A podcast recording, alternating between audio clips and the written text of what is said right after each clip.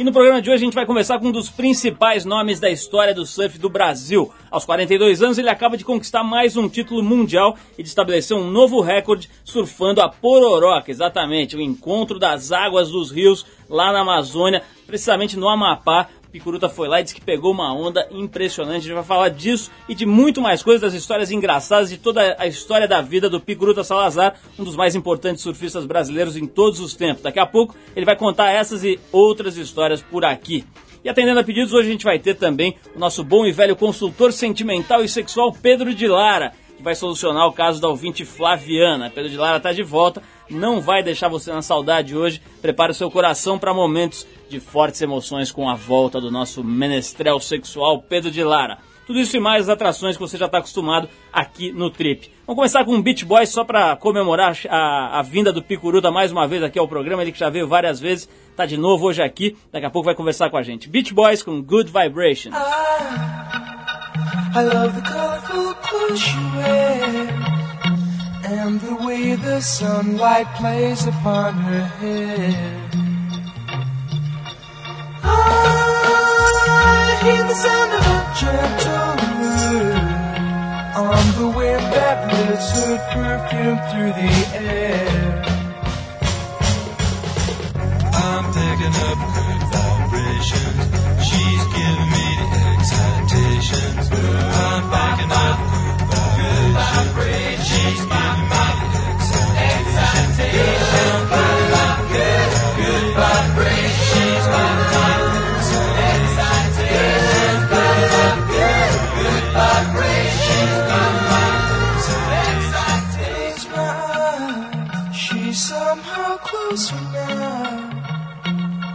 Softly smile, I know she must be kind.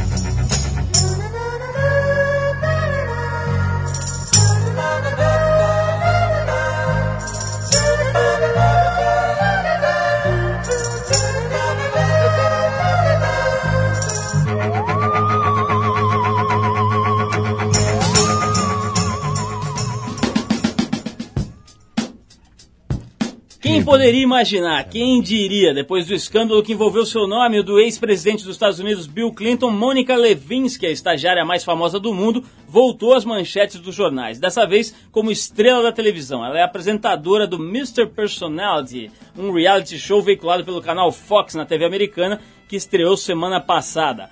A fórmula é a mais previsível possível. 20 homens tentam conquistar uma mulher. Todos ficam mascarados enquanto se apresentam à moça e respondem a eventuais perguntas de Mônica, sem revelar nome, idade, profissão ou salário. Além de intermediar o assédio, Miss Levinsky anota os chavecos e, baseado em suas experiências, dá conselhos àquela que, que é pretendida, né? aquela mulher que está lá sendo disputada. E mais, ela também lança olhares maliciosos enquanto entrevistava os mascarados.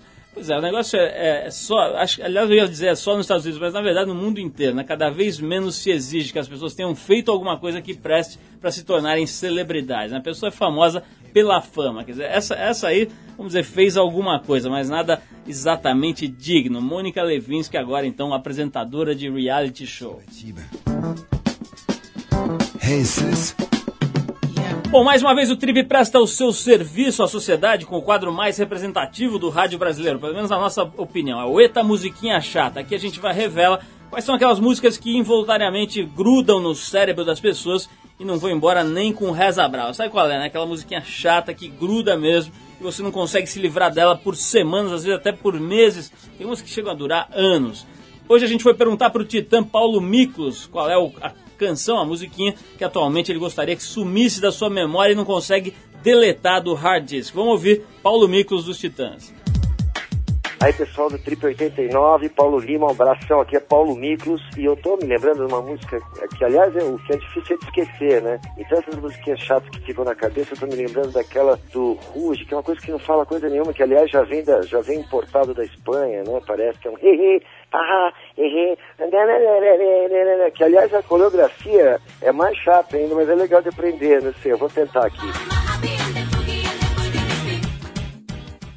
Bom, tá aí, esse programa também é prestação de serviço. Essa é uma das músicas mais insuportáveis já criadas neste país. E fica o registro dessa opinião do Paulo Miklos. E essa eu endosso. Tem umas aí que eu nem acho tão chata, mas essa do re-ri, re-ra, realmente é insuportável. Outro dia eu vi essas mulheres cantando num, num, num, programa de televisão. Uma delas trupicou ali, derrubou a outra, tropeçou no vestido, derrubou a outra. O playback continuou. E elas ficaram ali no re-ri, ha-ha, uma no chão. Realmente é incrível para dizer o mínimo.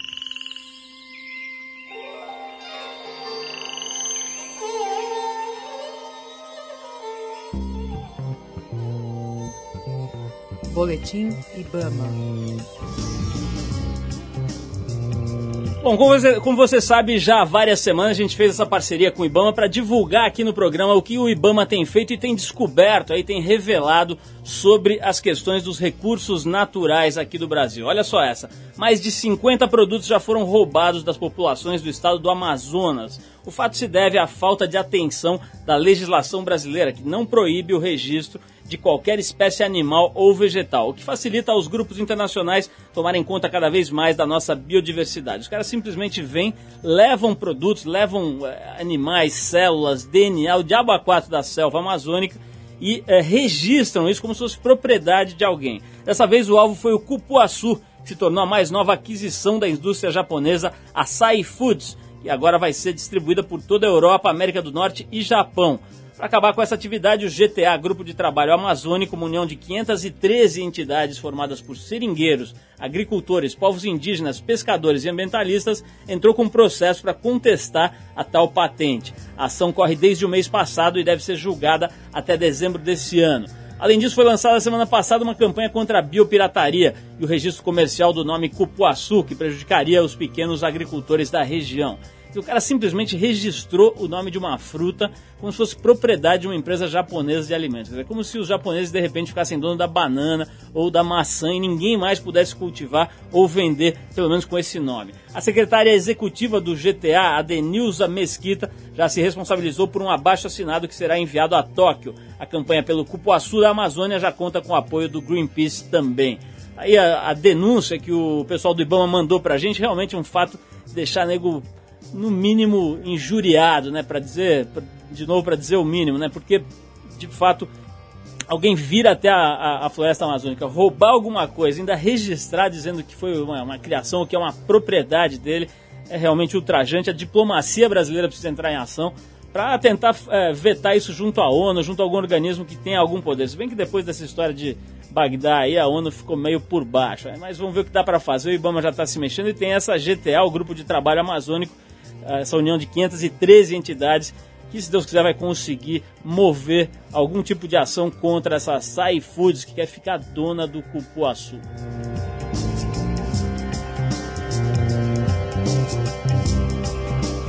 Bom, daqui a pouquinho tem Picuruta Salazar, um dos maiores nomes do surf brasileiro em todos os tempos, ao vivo aqui no programa. Red Hot Chili Peppers agora com Behind the Sun.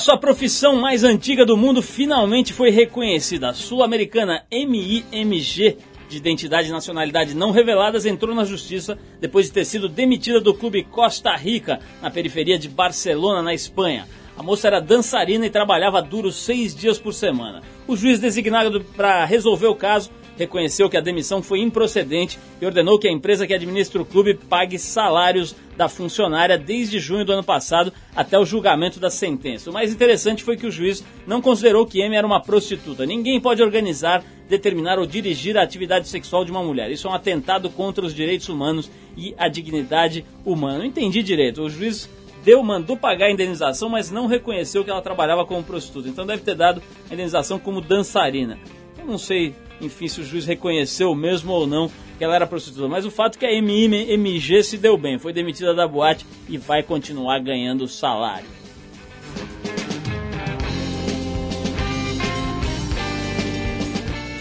Ele foi sete vezes considerado o melhor surfista do ano e ganhou o título de surfista da década de 90 pelas revistas Fluir e Hardcore. Ao longo de seus 42 anos, esse carismático Santista coleciona mais de 140 títulos na carreira. O último deles ganhou no Mundial de Masters da ISA há poucos dias na Nova Zelândia. Estamos aqui com um dos maiores representantes do surf brasileiro de todos os tempos, Picuruta Salazar, ou para quem preferir, Alexandre Salazar, ou para os mais chegados, Gato. Picuruta, bom, boa noite, né? Você está aqui chegando, chegando agora aqui no nosso programa. É, acho que já é a segunda ou terceira vez que eu te entrevisto aqui. É sempre um super prazer ter a chance de te entrevistar. Boa noite, obrigado por você ter vindo lá de Santos só para essa entrevista. Que é isso, é uma honra. Você sabe que chegar aqui na Rádio Mais Rock do Brasil 89 é um maior prazer e a gente sempre que for convidado vamos estar aqui com maior satisfação para poder dizer todo sobre a vida do Picuruta. Ô Picuruta, vem cá, me, me diz uma coisa. Eu, eu, eu, falei aqui do teu apelido Gato. Os caras ainda te chamam de Gato, é mais Picuruta. Quantos, quantos mil apelidos o nego já te deu nessa vida? Aliás, você é um dos especialistas, né? Você que é o cara que mais deu apelido. Mas os, no seu caso mesmo, você tem quantos apelidos? Qual que, que, que usam mais além do Picuruta?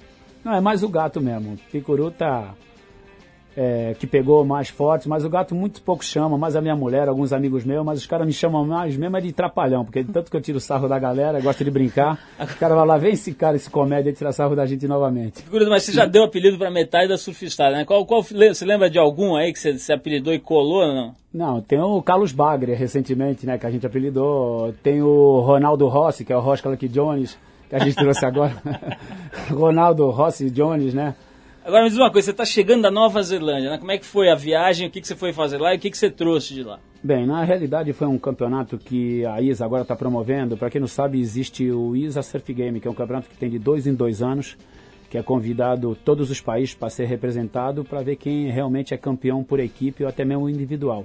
E agora a ISA está fazendo um campeonato também da mesma forma, só que é de categoria de pranchinha.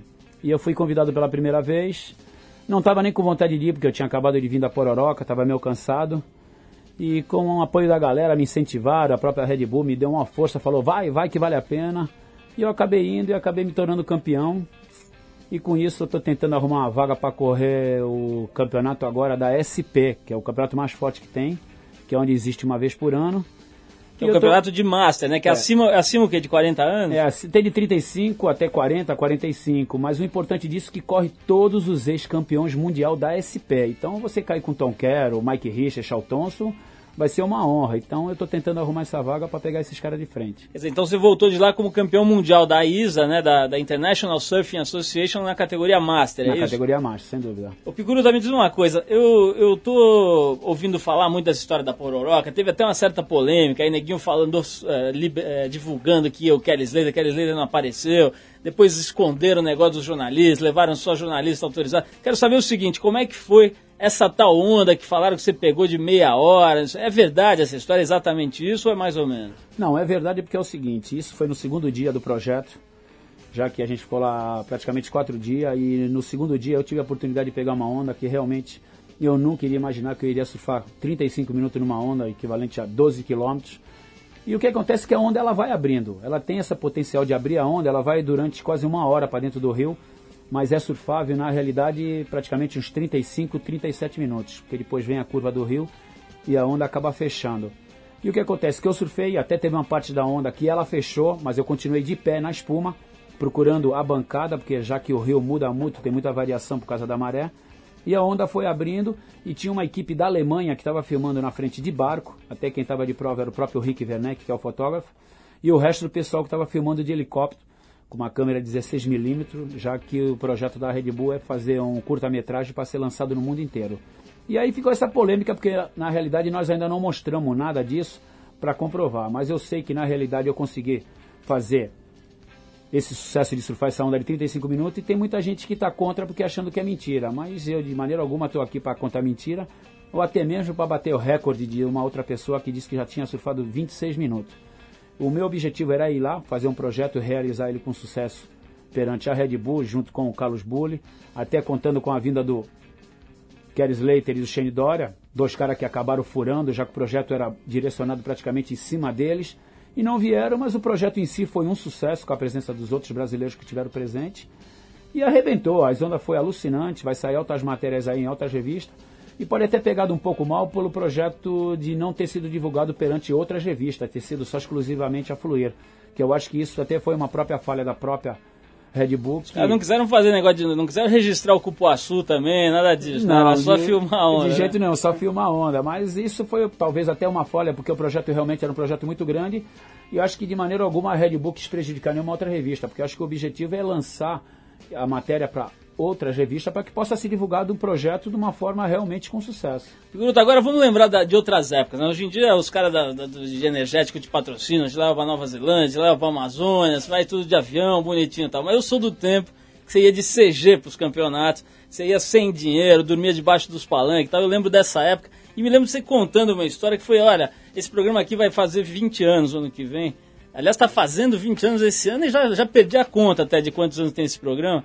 E uma das histórias mais engraçadas que alguém já contou aqui nesse programa foi a sua história contando de apagar as pinturas das pedras na Praia do Félix. Queria que você tentasse contar rapidinho essa, essa pergunta, mas vamos fazer um break agora? Vamos fazer um break, a gente volta, vamos tocar uma musiquinha, a gente volta para o Picuruta contar essa história clássica, o dia em que ele teve que apagar as pinturas da pedra da Praia do Félix em Ubatuba. Vamos ouvir The Who e Can't Explain. Olha a música que eu separei aqui. Não posso explicar com The Who e o Picuruta já volta.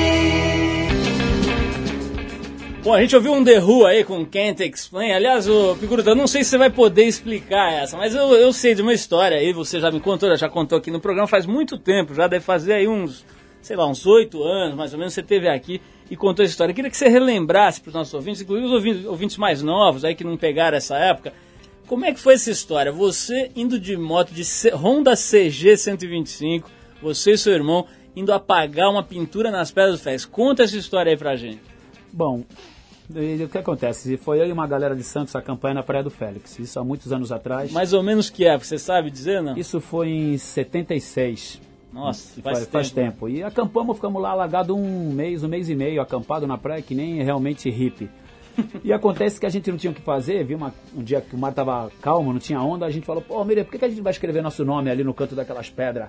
Que nem aqueles Paraíba mesmo que gosta de deixar o nome nas pedras de recordação. E fomos ali, compramos uma lata de tinta e escrevemos, Picuru, Talmir, Lequinho, enfim. Galera de Canal Santos 1. deixou que, daquele jeitinho, naquela sujeira, como todo mundo já conhece. Só um detalhe, cada letra tinha mais ou menos que tamanho, cada letra das palavras? Nossa, um metrinho, mais ou menos. mais ou menos um metro. Pode dizer que ficou um quadro bem bonito ali, viu? E o que, que acontece com isso? Isso acabou criando uma polêmica realmente muito grande. E todo ano existia aquele campeonato brasileiro do Paulo Issa em Itamambuca, que era só convidado. Quer dizer, vocês foram embora, deixaram escrito o seu nome, Canal 1, Santos, etc. Quebra-mar, tudo Quebra-mar, tudo lá nas pedras do Fez. No outro, no, no- passou uns dias, chegou o pessoal que se julgava local lá de Batuba, foi surfar lá, tava tudo escrito nas pedras do Fez, é isso? Sem dúvida. E criou uma polêmica muito grande. Tinha cara que disse que se a gente voltasse lá, a gente ia apanhar, para que a gente nunca mais aparecesse lá. A galera local. Que eu acho que eles estavam com razão, porque na realidade você chegar no pico dos outros e fazer o que nós fizemos não é uma coisa legal. E aí criou uma polêmica, porque ia ter no ano seguinte um campeonato em Ubatuba, onde era só convidado. E a gente não tinha visto o nosso nome na lista, já que a gente estava no auge da nossa carreira. Aí fomos saber por que o Paulo Issa falou: vocês só vão correr se vocês vierem aqui apagar o nome que vocês deixaram nas pedras. Esse vocês era quem? Eu e o Almir. Seu irmão. Era eu e o Almir, é. E criou essa polêmica. Eu falei, pô, Almir, nós vamos ter que apagar lá. E o Almir falou, não, nós não vamos fazer isso de maneira alguma. Vamos apagar o nome nas pedras, nós vamos lá, capaz dos caras querer eh, linchar a gente, bater. Eu falei, Almir, acho melhor a gente fazer isso porque vai queimar o nosso filme. Na realidade, isso aí não pegou bem. Até que resolvemos ir. Naquela época, só pra ter uma noção, a gente ia daqueles ônibus que a gente chamava o mijo quente, que pegava em Santos e demorava uma semana para chegar em Ubatuba, ali ia pingando. Mas acabamos indo de moto. A subida até inclusive de Marizia, ela era até de barro. Era a maior dificuldade, estava chovendo. Quer dizer, e era uma CG, né? Que era uma moto totalmente despreparada para andar em estrada de terra e tudo. Pô, não tinha condição, nós demoramos horas e horas para chegar lá, o dia inteiro. Era você e o Almir. Quem que ia dirigindo? Era o Almir que ia dirigindo por ele ser maior. E acabamos chegando em Ubatuba. Tem um detalhe que você me contou na época que eu não esqueço. Que vocês chegaram morrendo de dor de cabeça porque tava um frio, vocês estavam sem capacete, não teve isso? É, na, no- naquela época eu não usava capacete, ia matando mosquito na testa, daqui até lá, né? Imagina. Louco pra chegar, pra acabar logo com esse, com esse pesadelo. E o que que acontece? Até que conseguimos chegar depois de, pô, de 10, 11 horas, sei lá quanto tempo, em Ubatuba e compramos uma latinha de tinta. Mas o detalhe principal disso tudo é que quando nós chegamos na Praia do Félix para pagar, falei, ô Mirê, o mar além de estar batendo, o mar estava batendo pra caramba. Tinha altas ondas batendo em cima logo dos lugares em que a gente tinha que pintar. E eu falei, mas tudo bem, Almir, vamos tentar pagar o máximo que der. E cadê o pincel? Esse que falou, Almir, cadê o pincel? O que, nós vamos fazer agora sem pincel? O Almir falou, a única ideia, sabe o que, é? A gente arrumar um pedaço de pano e amarrar num pedaço de madeira e tentar fazer um pincel, criar uma brocha para tentar pagar. E aonde que ia arrumar esse pedaço de pano? Eu falei, minha camisa eu não vou pegar, Almir, a única que eu tenho, a tua não. Aí o Almir sugeriu a ideia, falou, vou, eu vou pegar minha cueca. Pegou, tirou a cueca dele e amarramos num pedaço de pau e metemos na lata de tinta e começamos a apagar, mas ficou aquela borração tremenda, mas até que acabou apagando, né, meu? O Almir ficou sem cueca, mas eu falei, Almir, pelo menos nós fizemos a nossa parte, apagamos. E você imagine, pô, as pedras como é que ficou? Ficou, na realidade, tudo borrado, ficou uma sujeira tremenda. E o mais engraçado disso foi, pô, o cara tem que pegar a cueca dele, porque de maneira alguma a gente ia voltar pra cidade pra pegar o pincel, porque a gente tava com medo de ser linchado ali, porque a galera de Ubatuba tava querendo pegar a gente. Bom, só um detalhe, né? Não era como é hoje, que nego de Ubatuba vai surfar em Santos ou vai surfar no Guarujá e não acontece nada. Nessa Não, época, se era de Ubatuba, era só lá, se era de Santos, era só lá, e o nego não se bicava mesmo, né? Não, e pra, pô, é tão engraçado que pode, na, na- tinha a maior rivalidade entre eixo Rio e São Paulo, e graças a Deus os São Paulo, os paulistas conseguiram começar a dominar o mundo do surf, foi em Tamambuca, foi quando o Paulo Rabelo, em 80, ganhou o primeiro campeonato brasileiro em cima dos carioca, e de lá pra cá a gente tem tomado conta do surf brasileiro. Bom, mas vamos falar com o Carioca aí pra mostrar que a gente, que esse programa é um programa aberto e liberal. Vamos falar com o Carioca, um Carioca de Cabo Frio, Vitor Ribas, quer fazer uma pergunta pro Picuruta. Vamos lá. Olá galera da Clipe, boa noite Paulo Lima, aqui é o Vitor Ribas está falando. Eu gostaria de fazer uma pergunta pro Picuruta, é o seguinte, eu queria saber sobre o suco que estava na geladeira, lá em Rossegó, num daqueles anos do WCT que teve lá. Que história é essa daquele suco lá que a galera tomou? Um abraço para você, Picuruto, um abraço para todo mundo aí da rádio. Valeu, até mais. Ô Picuruto, que história é essa? Que suco é esse aí, bicho, que o Vitinho tá reclamando até hoje? É, na realidade o que acontece? A gente ficava, alugava uma casa em Rossegô para correr aquelas etapas de WQS e tinha muitos, muitos surfistas profissionais junto. E a gente fazia as compras e deixava na geladeira. E um tomava coisa do outro, sacaneava, comia a comida do outro. Pô, todo dia eu comprava um suco ou um leite e Diego tomava o que era meu. Falei, ah, dessa vez, Almir, eu vou sacanear, vou colocar detergente dentro do suco, que não vai ficar por isso mesmo. Aí o homem falou, não, já logo mija para de sacanagem, né? Falei, não, Almir, vai pegar mal. Aí colocamos detergente. Aí vários brasileiros chegavam, né? Principalmente, eu acho que o Vitor Riba foi um deles, se eu não estou enganado. E chegou e meteu a boca no suco. Quando ele tomou, ele, porra, teve uma caganeira, né, meu? Que quase não competiu de dor de barriga, né, meu? Isso foi muito engraçado. Isso e outras Quer dizer- viagens. Quer dizer que o estilo das pedras do Félix se, se, se manifestava em vários outros meios, né? E também. a Pedra do Félix foi só início da carreira. De lá pra cá teve muitas outras sacanagens. Ô, Picuruta, deixa, eu- deixa, eu fa- falando em sacanagem, tá rolando. Você, você foi protagonista ou participou daquele, daquele grande problema que os brasileiros tiveram no Havaí nos anos 80, né? O nego acabou sendo expulso ali do North Shore, etc. E agora tá rolando uma, uma história com o tal do Kala Alexander, lá o local lá do Kauai, se não me engano, né? Que anda dando porrada em todo mundo, ameaçando e tal. E agora rolou até uma história de que vai, vai acontecer um vale tudo entre o Rodrigo Rezende e esse tal de Kala aí, pra tirar essa diferença. O que, que você acha desse tipo de papo em 2003, Picuruto? É, na realidade, se for falar sinceramente perante a tribo do surf, eu não acho uma coisa legal, porque eu acho que isso aí não tem muito a ver com a tribo do surf. Eu acho que isso não vai levar a nada. O que acontece? O Rodrigo pode bater nele, ou ele pode vir até bater no Rodrigo e vai mudar o que quer. Vai mudar nada. Os brasileiros vão continuar surfando no Havaí, vai continuar arrumando encrenca, vai continuar apanhando. Quem sabe brigar vai se defender. Eu acho que isso não se leva a nada. Eu acho que o mais certo era chamar ele, conversar e tentar, e tentar entrar num acordo para que acabasse essa rivalidade. Porque eu acho que quando a gente vai surfar num paraíso como o Havaí, a gente vai para curtir, se divertir, outras pessoas vão para competir. Enfim, querem viver do surf. Eu acho que a luta, na realidade, não está diretamente relacionada ao surf. Eu acho que quem quer lutar, tudo bem. Eu conheço vários surfistas que lutam para se defender porque gostam do jiu-jitsu. Mas na realidade, eu acho que a luta não, não vale a pena porque eu acho que a tribo do surf está mais afim de curtir a natureza e curtir as ondas. Bom, vamos dar uma pausa aí com mais uma música, a gente já volta para conversar mais um pouco com o Picuruto. Quero ver se arranco mais uma história dessa do tipo do tipo das pedras do Félix, ou desse, desse suquinho que ele preparava lá na França. A gente vai tocar uma música que serve para todo mundo, menos pro, pro Picuruta Salazar. Surfista calhorda com replicante.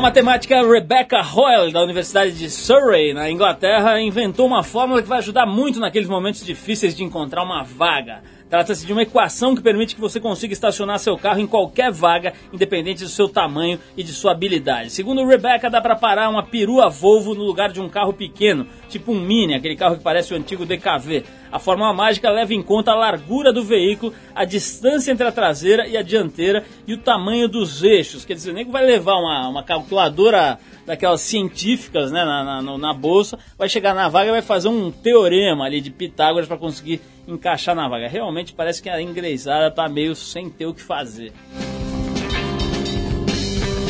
Bom, se você ligou o rádio agora, a gente está conversando com Picuruta Salazar, da cidade de Santos para o mundo, hoje campeão mundial de surf na categoria Master e que já conquistou uma série de títulos que se eu for ficar falando aqui não cabe no programa. Picuruta, a gente estava conversando aqui sobre essas histórias engraçadas eu estou me lembrando que você fez uma, uma participação no seriado Sandy Júnior, né? Quer dizer, você já fez realmente de tudo que tudo que você possa imaginar relacionado ao surf, você já fez. Agora, como é que foi você ser dublê do Paulo Vilena, que aliás esteve aqui já no programa? Ele veio aqui, disse que te conhece, que inclusive surfa com você lá em Santos, que é teu camarada, etc. É verdade? Como é que foi essa história aí? Não, foi verdade. Foi engraçado que eu recebi essa proposta e acabei indo. Mas aí, pô, quando falaram que era pra dublar ele, eu falei, pô, não tenho nada a ver com ele. Pô, como é que eu vou? Eu não tenho nem cabelo, sou careca, cara. Como é que eu vou representar um cara que tem cabelo? Aí, mas foi engraçado. Aí cheguei lá, pô, imagine, uma, uma estrutura tremenda, uma equipe de produção maquiando o Sandy Júnior. Aí veio um, um bichão lá com uma roupa, montaria de roupa e falou: tu vai ter que pôr essa bermuda que é igual do Paulo Vileno, tu vai ter que se vestir que nem ele. E o cara queria me retocar. Não, tem que pôr uma maquiagem. Eu falei: ah, tu tá com graça, né, cara? Ô, Perobo, sai fora. Aí o cara falou, não, se não for assim desse jeito não vai ser. Eu falei, pô, então tu vai colocar só um negocinho de leve, porque vai queimar meu filme, mano. Imagina se chegar lá no quebra-mal, que zumba, do Buran, a galera lá da máfia lá, saber que eu me maquiei, vai queimar meu filme, pô. Já já tu vai querer me pôr um colã aqui pra pegar onda. Aí me trouxe uma bermuda florida e fizemos umas cenas dentro d'água e na realidade foi muito engraçado, foi uma oportunidade legal, até poder ter conhecido o próprio Sandy Júnior. E fiquei até admirado com a quantidade de seguranças que fica ao redor da, deles protegendo, que acho que não tem muito a ver, porque eu mesmo não queria levar aquela vida, porque acaba você não, não vivendo a liberdade, fica se tornando só uma vida em torno do dinheiro e do, da fama. Acho que aquilo é realmente para quem gosta. Ô Picuruta, a gente vai do Canal 1 e do Paulinho Vilhena para as ondas gigantes para o Carlos Bulli. O Carlos Bulli quis fazer uma pergunta também, ninguém, aliás, quis perder a oportunidade de fazer uma perguntinha para o Picuruta. Vamos lá, Carlos Bulli, o campeão mundial de ondas grandes. Alô, boa noite galera da Trip, aqui quem tá falando é o Carlos Burli, boa noite Paulo Lima, tudo bem, como é que você tá? Fala pro Picuruta que na realidade ele deveria deixar de brincar e levar as coisas mais a sério, ele tá muito brincalhão, por isso que ele é garoto demais, não parece que não vai envelhecer nunca. Picuruta, você vai contar pra gente qual o grande segredo do seu sucesso. Eu quero saber qual a grande lição que você tem para passar pra gente como um grande surfista bem sucedido nesses anos todos de carreira. Deixar para você um grande abraço, continue fazendo sucesso e pegando essas ondas maravilhosas. Valeu? Um abração para todos. Tchau. Aí, Picuruta, o Carlos Bulli se deu intimado aí, falou que você tem que parar de brincar, que você não vai envelhecer nunca, não sei o que, como é que é? É, inclusive eu tive com o Carlos Bulli agora na Pororoca e ele estava muito concentrado, porque ele estava meio cabelo com a potência da, da zona na Pororoca, mesmo ele conhecendo a potência no mundo inteiro das ondas, ondas grandes, e eu vi que ele estava muito tenso. Eu brincava com ele o tempo inteiro. Ele falou, mas aqui não é lugar de se brincar, tu está brincando com o jet ski na frente da onda, não pode. Falei, boa, Carlos Bulli, a gente, essa vida não se leva a nada, a gente tem que brincar.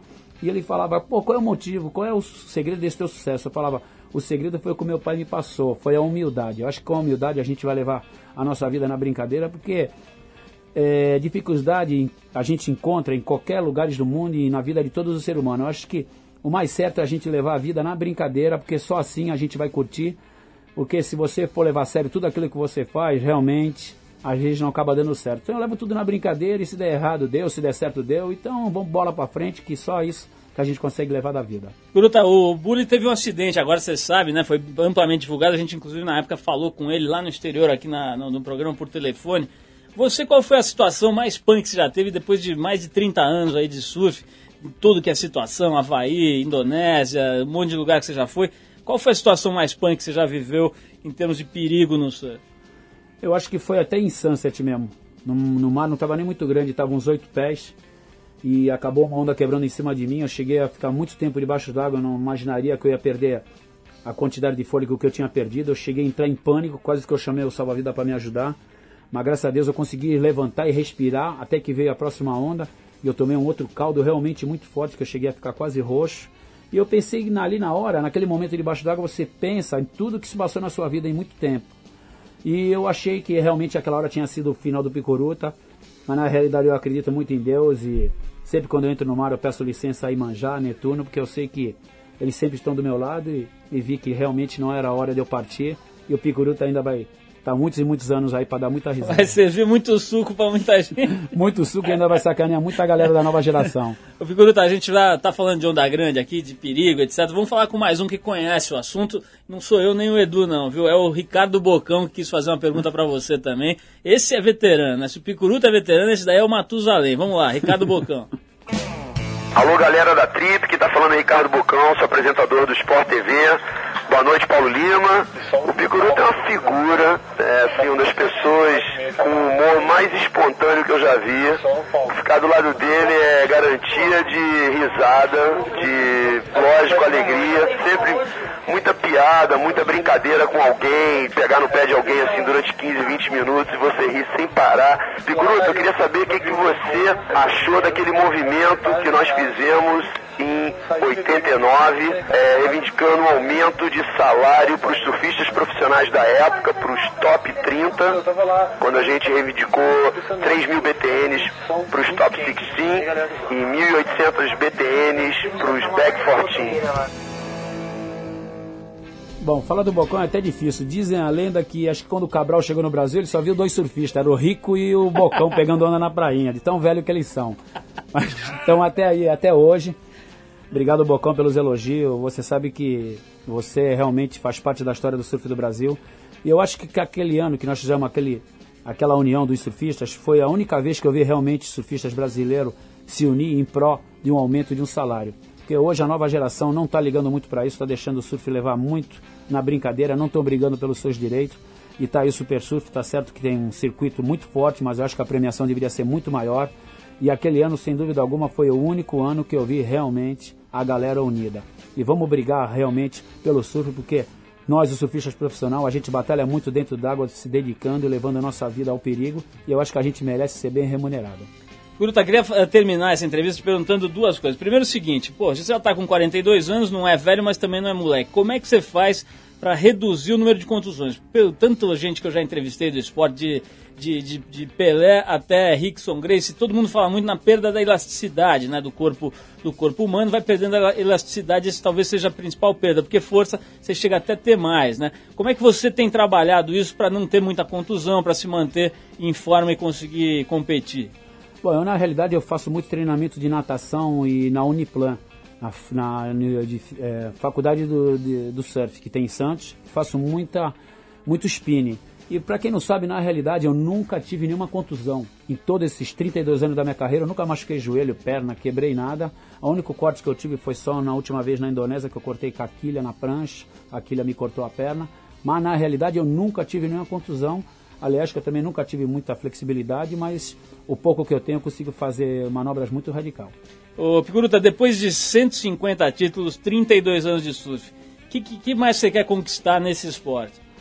Eu acho que eu quero ainda ser campeão mundial profissional de longboard, quero correr o Mundial Master profissional, enfim, enquanto Deus me der saúde, existe sonho. Enquanto existe sonho, vai ter conquista. Então vamos brigar por elas. Tá aí o Picuruta Salazar, mais uma entrevista aqui genial, como sempre, né? Eu fiz questão de contar essa história das pedras do Félix, que eu acho que além dela ser comédia, o Picuruta contar como ninguém. Aliás, se ele não fosse surfista, dava um excelente humorista, todo mundo sabe disso. Mas essa história diz muito do amadurecimento dele, de todo o processo pelo qual ele passou para chegar a ser hoje um ícone do esporte brasileiro. Picuruta, obrigado pela tua presença mais uma vez, parabéns por tudo. Manda um abraço aí pra tua família. Tá o Matheus aqui, não quis falar com a gente, tá ali todo de surfwear, ali com o tênis zero quilômetro, tá tudo arrumado. Nem parece filho do Picuruta, né? Que andava todo é. escachado pelas praias, né, Picuruta? É, hoje tá tudo bonitinho, é Mauricinho. Mas ele é do surf também, tá aí da galera. E para mim acho que foi uma satisfação toda vez que eu for convidado eu vou estar aqui na Rádio Mar Rock do Brasil, porque sem dúvida alguma esse programa seu tá de parabéns, todo mundo ouve. E tudo que você fez pelo surf e ainda continua fazendo. Obrigado, Picuruta. Então vamos tocar um Zig Marley aqui só para homenagear a presença desse grande nome do surf brasileiro aqui no programa. Zig Marley, o filho do Bob Marley, Look Who's Dancing.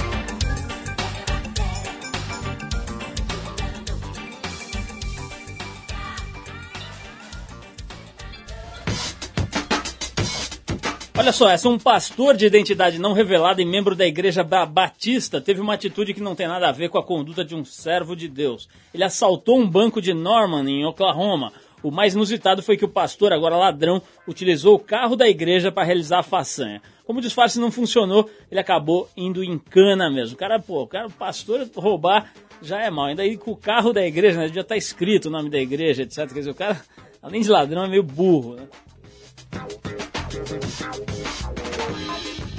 Bom, mais uma vez a gente para o programa para pedir a sua atenção, meu caro ouvinte. É hora da gente receber o mestre Pedro de Lara, que vem emprestar um pouco da sua sabedoria para recuperar o orgulho e a autoestima dos ouvintes desesperados do Brasil. Todos os que, que escrevem aqui para o programa eh, reclamando de, suas, de seus problemas, de seus desencontros amorosos e sexuais. Só para lembrar, se você também quiser abrir o seu coração para o nosso guru, você pega e escreve aqui para rádio@revistatrip.com.br. A carta de hoje vem da jovem ouvinte Flaviana, que anda fazendo mau uso de seu lindo e robusto corpinho. Normalmente eu faço essa leitura auxiliado pelo meu sonoplasta Arthur Veríssimo, meu sonoplasta preferido.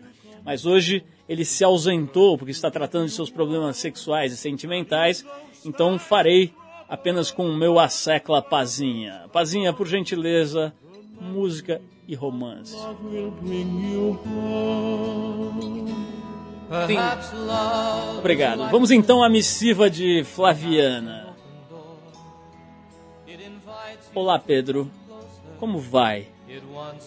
Não sei se você vai se lembrar de mim, mas no final do ano passado encontrei com você andando pelas ruas do centro de São Paulo. O Pedrão já deve estar se achando ouvindo o programa. Me chamo Flaviana.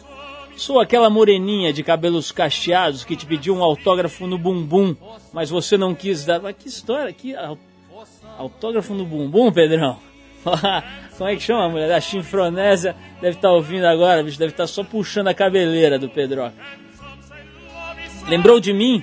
Eu estava com aquele colan que você chegou a suspender para dar o autógrafo com a sua caneta hidrográfica. Pois é, no dia em que te encontrei, você me falou desse programa de rádio. Foi aí que comecei a te contar as coisas de minha vida e você não me aconselhou, você então me aconselhou a escrever para um tal de Paulo que poderia ler minha carta em seu programa radiofônico. Então, Pedro, foi o que eu fiz. É claro, nunca mais lavei meu colã e o próprio bumbum demorei algumas semanas para botá-lo no banho. É, Pedro, eu sou uma menina curiosa e vivo experimentando coisas novas. Obrigado, pá. Um dia eu vi uma mulher falando na TV que nós, mulheres, podemos desenvolver muito o controle dos movimentos vaginais, com o poder da mente e um pouco de musculação. É verdade, tem o tal do pompoarismo, a gente até falou aqui no programa. Será que é disso que ela está falando? Vou, deixa eu continuar aqui. A tal mulher disse que era possível até tragar um cigarro pela periquita. Mas que é isso? Vocês põem isso aqui no programa? Se a gente treinar, pode fazer milagres com a nossa, vamos dizer, grutinha. Cada uma que esses caras. Claro que eu. Peraí. Claro que eu treinei. E tenho que confessar que não foi difícil conseguir. Sem saber o porquê daquilo, passei a praticar as tragadas vaginais cada vez mais. Me diverti um pouco com aquela brincadeira nos meus momentos de ócio e tédio. Não é exatamente prazer que se sente, tem mais a ver com distração e um certo relaxamento mesmo. O fato é que eu comecei a me viciar, comecei a fumar, fumar cada vez mais, sem me dar conta de que aquilo estava me viciando. Quando me dei conta, eram quatro maços por dia, Pedro. que é isso? Não é possível. Isso aqui acho que o Edu inventou, não é possível. Hoje em dia levo o cigarro para todo lugar que vou. No trabalho, vira e mexe, tenho que ir ao banheiro para dar uma tragadinha. Eu ainda, ainda gosto de fumar.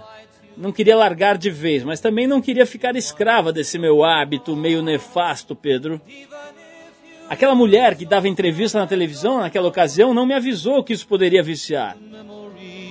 Pedro sempre fui contra o tabagismo e todos os, todos os seus malefícios. E agora me vejo vitimada por esta situação, digamos, uh, esquisita. Você teria alguma solução para curar esse meu vício, Pedro? Não queria largar de vez, mas se você disser que é preciso, eu largo. E além de tudo, quatro maços por, por dia o cigarro com o preço que está pela hora da morte, a coisa não está fácil. Olha isso. Pedro, de qualquer forma, gostaria de terminar esta carta dizendo que te adoro e que jamais esquecerei aquele autógrafo no bumbum. A caneta futura que você usou está guardada em meu criado mudo com muito carinho. Um beijo da sua Flaviane. Olha, é um momento em que eu me emociono nesse programa, sabe, pá? Bom, vamos ver o que, que o Pedro de lá. É, hoje, eu não quero nem ouvir, bicho. Hoje, se o Vorusco estiver ouvindo esse programa, é rua. Vamos lá. Minha querida Flaviana, olha, tua carta não é fácil, não é para qualquer um, não é para qualquer sexólogo. Mas você bateu na porta certa. Olha, veja só, você pediu autógrafo para mim na nádega, ou seja, na bunda. Ficaria chato eu no meio da rua pegar a tua bunda e dar um autógrafo. Meu autógrafo fica valendo o quê? Fica valendo a bunda de uma mulher. E isso não é digno para um homem como eu. Mas vamos esquecer esse assunto e vamos entrar no outro caso. Minha querida, você sabe de uma coisa? Sobre o vício de fumar. O que é o cigarro? O charuto? São elementos fálicos, ou seja, eles levam realmente aquilo tudo que faz lembrar o pênis do homem. Porque a pessoa põe nos lábios e começa a chupar e jogar a fumaça. No caso da vagina, ter que fumar, pode sim. É só botar o cigarro na periquita e você contrai a periquita e a periquita puxa realmente o ar para dentro e pode jogar para fora. Mas é um vício terrível porque sair do vício de fumar pela boca é duro, quanto mais pela vagina. Olha, vou te contar. Se cuida, porque você, se continuar assim, não vai ficar só no cigarro. Daqui a pouco vai ficar no charuto. O maior charuto que tiver será pequeno para você. Menina, vou te contar uma coisa. Tira o cigarro e procura um homem para substituir essa espécie de vício.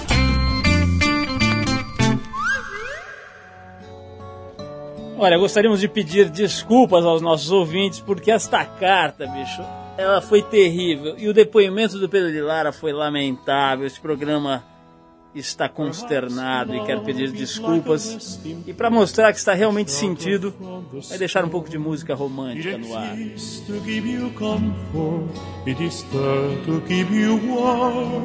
And in those times of trouble. X-Trip, X-Trip, o boletim de esportes do Trip 89.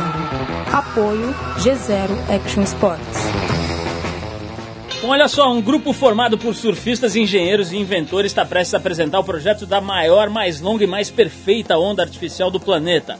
James Fulbright e seus colegas de trabalho montaram um armazém nos arredores de Galveston, no estado do Texas, nos Estados Unidos, e há meses estão trabalhando na produção do projeto da onda artificial perfeita. O plano é fazer da tal onda a principal atração da Surf City, Texas, um parque temático que vai vender títulos de filiação para surfistas e abrir caminho do esporte para moradores do interior do país. Interessante, os caras vão fazer uma espécie de parque temático de surf no meio do Texas, olha só. Aliás, para quem não sabe, o Ken Bradshaw, aquele figura lá da Big Rider Havaiana, que agora, Havaiana não, que mora no Havaí, que agora namora campeão mundial, a Lane Beachley, ele é do Texas, né? O cara se mudou para o Havaí há muito tempo, mas é do Texas. Bom, na última sexta-feira, o havaiano Andy Irons, campeão do WCT 2002, venceu pela segunda vez consecutiva a etapa australiana de Bells Beach, que esse ano, devido à falta de ondas, teve que ser transferida para a praia de Johanna, a alguns quilômetros dali. O brasileiro melhor qualificado na competição foi Guilherme Merdi, que terminou em quinto lugar. A próxima etapa do WCT rola no Tahiti entre os dias 6 e 18 de maio, nos cabulosos tubos de Chopo. Essa, esse campeonato é o bicho. Você vê os caras mais é, destemidos do mundo virar menino ali, ficar amarelando. Realmente esse campeonato, quem pode ver ao vivo, vale a pena. Quem não pode, assiste na televisão porque merece. E olha só, começa hoje, quarta-feira, na Prainha, em Torres, Rio Grande do Sul, a segunda etapa do Super Surf 2003. O calendário da competição foi ajustado para que os brasileiros que correm o WCT tenham tempo de voltar para competir no Tahiti. Então, finalmente, né, os campeonatos estão se encaixando aí para que quem quer e quem pode possa competir todos.